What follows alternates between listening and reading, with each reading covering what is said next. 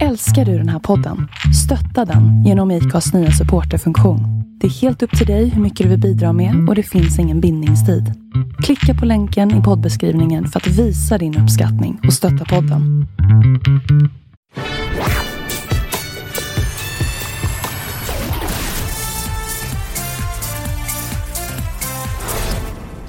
Har vi nu tittat på ett fantastiskt genrep här i Friends Arena, Anders. Ja, det var genrepet av finalen av Melodifestivalen 2019.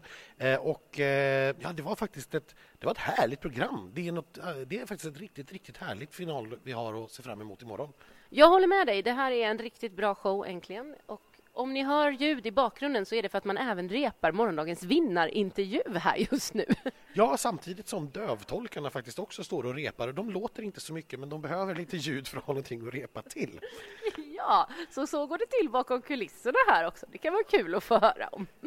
Kvällens genrep eh, är ju eh, viktigt. Kanske det viktigaste faktiskt utav det här därför att det är nu som internationella juryn kommer att titta på de här framträdandena. Det är det här de kommer att bedöma eh, och sätta sina poäng för och internationella juryn står ju för hälften av poängen. Som vi sa i onsdagsavsnittet så är det bara åtta jurygrupper i år. Eh, ingen av dem kommer från östra Europa och vi fick faktiskt tag på Christer Björkman på presskonferensen igår för att fråga honom hur det kom sig. Vi försökte i det längsta att få eh, Vitryssland men vi, vi fick aldrig något svar. I slutändan visade det sig att vi faktiskt hade en gammal mailadress till den kvinnan som eh, var head of delegation. Så det var ett missförstånd.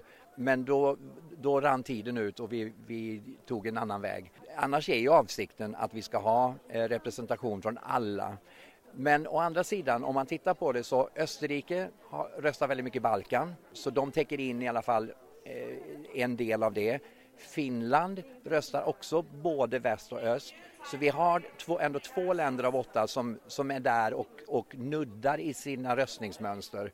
Så att vi inte är helt utan eh, östlig smak i jurygrupperna. Ja, du ser, inte ens proffs kan ha koll på allt. Nej, och jag ska väl vara ärlig och säga gammal e-postadress till Vitrysslands Head of Delegation, ja, kanske inte köper den hundraprocentigt. Eh, Oj, du vågar säga det ändå? Ja, ja, nej, ja, det tror jag inte riktigt på. Men, men det spelar egentligen inte så stor roll vad jag tror, det är ju det svaret vi har fått och det är det vi har att gå på. Så är det.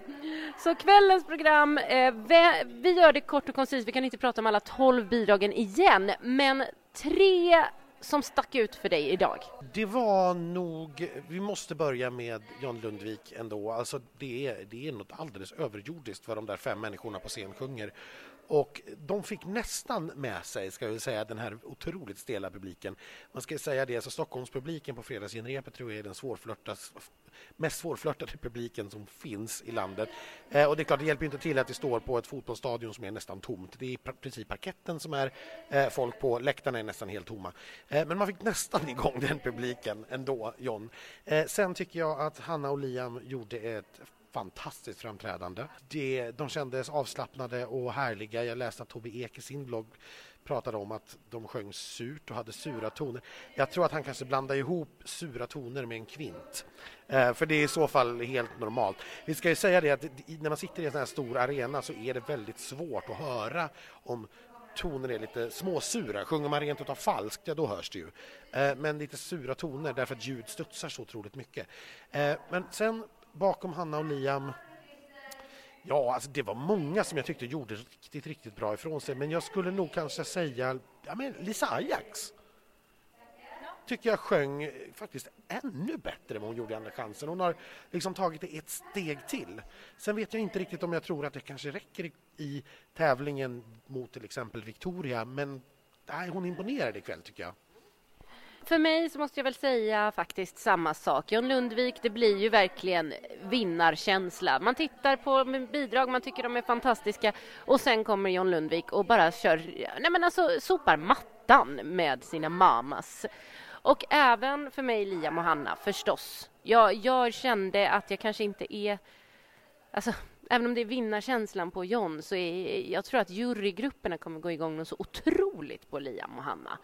Kanske lite mer om vi hade haft de där öststaterna visserligen. Men eh, plasten funkade, kemin mellan dem funkade, allting var perfekt. Och det tredje för mig är nog ändå Victoria. Vi ska komma ihåg, jag såg inte det här i Göteborg och jag har sett det en gång på rep igår kväll, men hon levererade och hon gjorde ju det här fina. Hon spelade ju rätt. Hon började inte le och studsa och skratta direkt efter utan var fortfarande berörd även när hon tackade publiken. Och Det är det jag tycker att Lisa gör fel, faktiskt. Eh, Victoria eh, höll igen väldigt på rösten igår och sjöng nästan inte alls. Hon har tydligen varit väldigt hes eh, och, och, väldigt eh, liksom, ja, sparat sin röst helt enkelt så mycket som möjligt. Eh, och Det märkte vi kanske inte så mycket av idag. Nu sjöng hon ju ut. Jag upplevde att hon lät liksom lite jag ska säga, lite pressad i rösten. Det var inte så att hon sjöng falskt eller surt på något vis, för det gör inte hon. Men det var lite ansträngt, eh, upplevde jag. Men och som, som sagt, det, jag vet inte om min upplevelse stämmer med det som jurygrupperna kommer att få, få se när de lyssnar på ljudupptagning från mikrofon, för det är något helt annat det vi hör i arenan. Ja, det är det verkligen. Eh, någonting som jag framför allt kände och som jag även nämnde för dig, det, det har ju spelats in nya vykort såklart. Och det är så himla mycket känslor i år i de här vykorten. Det alla har, åh det är så känslor och det är så känsligt och det, ska, det, det blir lite, även i finalen tycker jag, för, alltså man spelar för mycket på just känslorna. De är jättefina men Bishara gråter i sitt liksom. Ja, och det känns påklistrat och liksom så där vansinnigt deprimerad kan ju inte folk gå runt och vara för det, det, det, då klarar de inte av att leva liksom. Nu grät väl han av lycka just i sitt ja, vykort i och för sig. Det, det, gjorde han absolut, men det är precis som du säger, det är så otroligt stora känslor som ska sitta långt utanpå kroppen liksom. Och det är väldigt så här kommersiell tv, lite grann som det här Idol brukar alltid köra med sånt här och, och massvis med andra tv-program. Och det, nej, det känns, det blir nästan lite fånigt faktiskt. Jag håller helt med. Eh, var det några bidrag som du ikväll tyckte kanske levererade lite sämre än vad du hade förväntat dig eller hoppat på?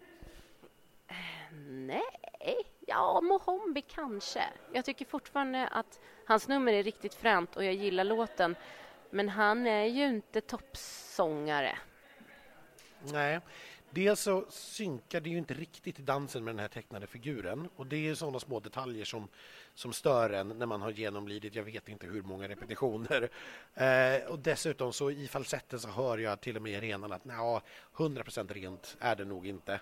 Eh, men, men eh, nej, annars tycker jag också faktiskt att alla, alla gjorde nog sina bästa framträdanden hittills.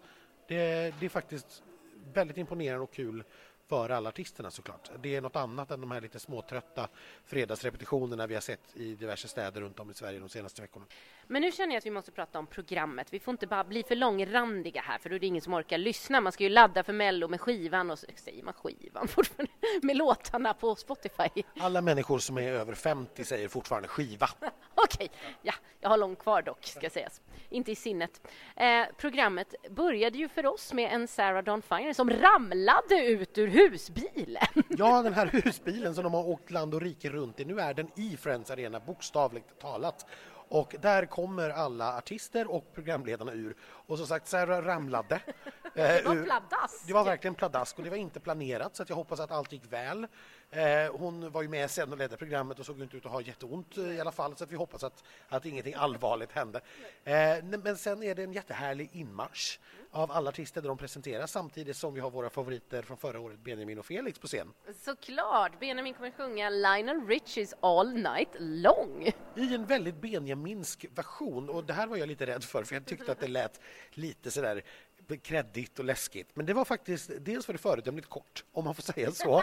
Eh, och sen var det ganska härligt tycker jag. Och tillsammans med den här inmarschen, nej men jag tyckte att det var ett jättehärligt öppningsnummer. Nej, jag tycker allting har varit härligt. Sen eh, fick vi ju förstås tillbaka den fantastiska Linda Woodruff. Ja, och det är så underbart. Och hon är lite snuskigare nu. Jag vet inte om du tänkte, eller hon är ju jättesnuskig rent ut sagt. Det var ju Dana International också för det. Ja, oh ja, absolut, men en sak i taget här. Alltså Linda var, nej det var många snuskigheter som kommer den kvinnans mun i de här vykorten och jag älskade det här, det var så roligt. Sen kanske det är mer för fansen än för liksom den typiska publiken i Friends Arena på fredag kväll.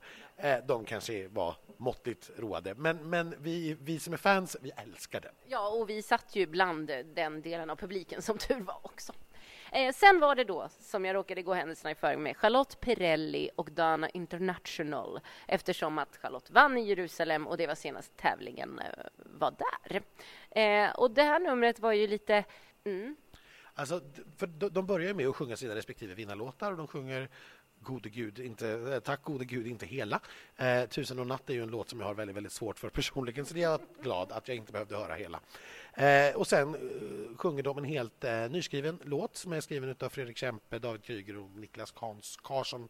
Nej, gud, vad heter han? Karsson Mattsson. Karsson Mattsson. Samma som ligger bakom Norrsken ju. Jajamensan. Eh, och eh, jag vet inte, alltså det, det, var ett ganska kul nummer på det sättet att de här två riktiga divorna låtsas om som att de, den andra överhuvudtaget inte existerar. De har verkligen noll samspel med varandra för att de verkligen gör sitt yttersta för att markera att jag vet inte vem du är eller varför du är på min scen.